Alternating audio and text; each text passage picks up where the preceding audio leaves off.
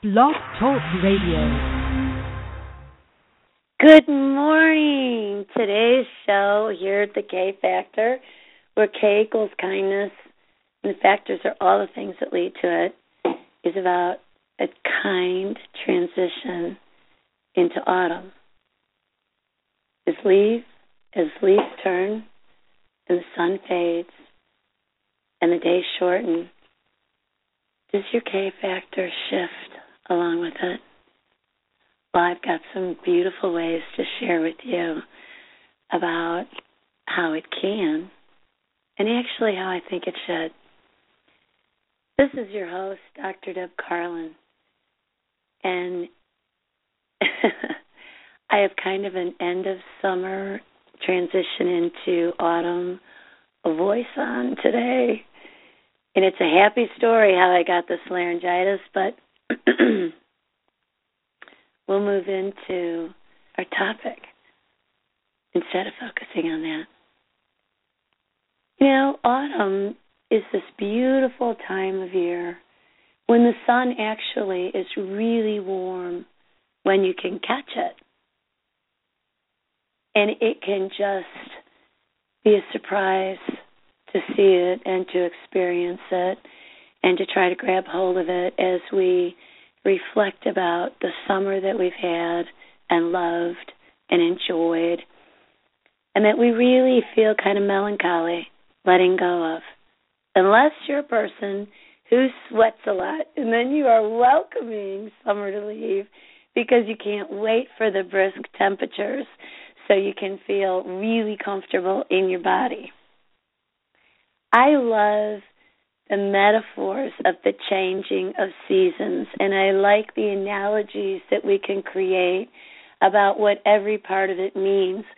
I love the changing of seasons because life is always about change, and when people say they're uncomfortable with change, I caution them and then invite them to think about it differently, to not put themselves in a position of thinking that they don't do well with change because the fact is that for every day of our life, we have been dealing with change. We've all gone through the change from being a baby to a toddler, through puberty and adolescence and into our young adulthood, and the transitions that we've made in our body, in our mind, in our spirit, in our relationships, in every part of our life over the course of our adulthood if you are tuning in and you can hear me, you are not just a survivor in this life, you are a thriver in this life. And you have gone through many seasons in your life. Stop and think for a moment about what it is that autumn does for us. The transition into autumn is a time of kindness because we are giving every bit of nature, including ourselves, a time to be colorful a time to become more vibrant, a time to get ready to rest. You know, as the trees turn colors and go from greens into yellows and oranges and reds, and then their leaves become brown and they drop to the ground, the floor of the earth. We get to see that beautiful architecture of the tree itself, the structure of the tree. And instead of feeling sad as you watch the leaves fall, I think it's a time to just take a breath and say, ah, time to rest. Time to relax.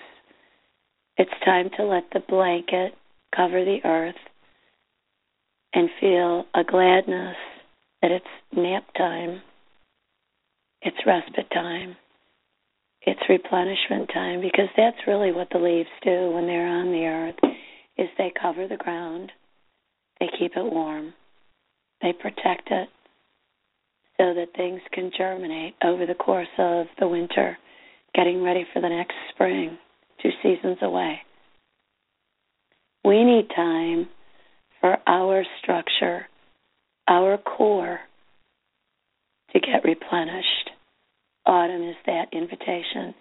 And isn't it fun that it comes at a time of year when we have Halloween, which is about dressing into a costume, trying on another identity, playing, being a child, pretending, eating the sweets. Think about all the sweets of life that you would like to have as your delicacies and indulge. Indulge just a bit. And then prepare for the celebration of Thanksgiving and being so filled with gratitude and appreciating the absolute, authentic abundance that there is. Right at your fingertips. You know, even if you're going through strife, and I have my own load of things that are stressful and filled with strife that offer me an opportunity to freak out. I don't want to go down that pathway. Every single day, I put my hands together and I look up to the heavens and I say, Thank you. I am appreciative and truly grateful for every breath I take, for everything I see and smell and hear and touch.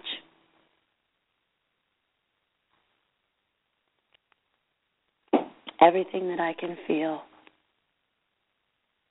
Every person that I know.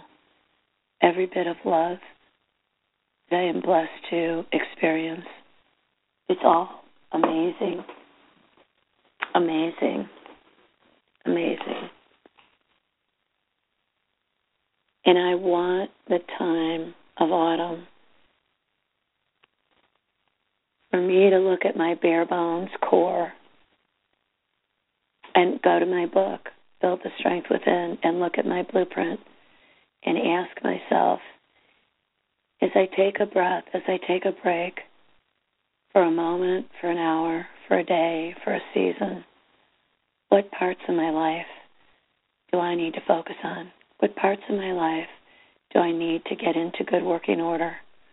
What parts of my life are important for me to have a different kind of embrace of that I need to dive into and get healthier about?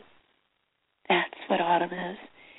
And when I say it's a kind transition, friends, how many times across the course of the day do you extend kindness to you? Do you take a moment in the day when you look into the mirror, either fully or you just catch your eye and you love what you see and who you are? That is the kindest thing in the world that you can do. It's not egotistical and conceited. It's self love, and we all need it. It replenishes us. It gives us an inner core of confidence that is essential for us. If you're floating around in your life and you're wondering, where does the next breath get inspiration from? Where do I where do I meet with love? Where does my work come into realization of success?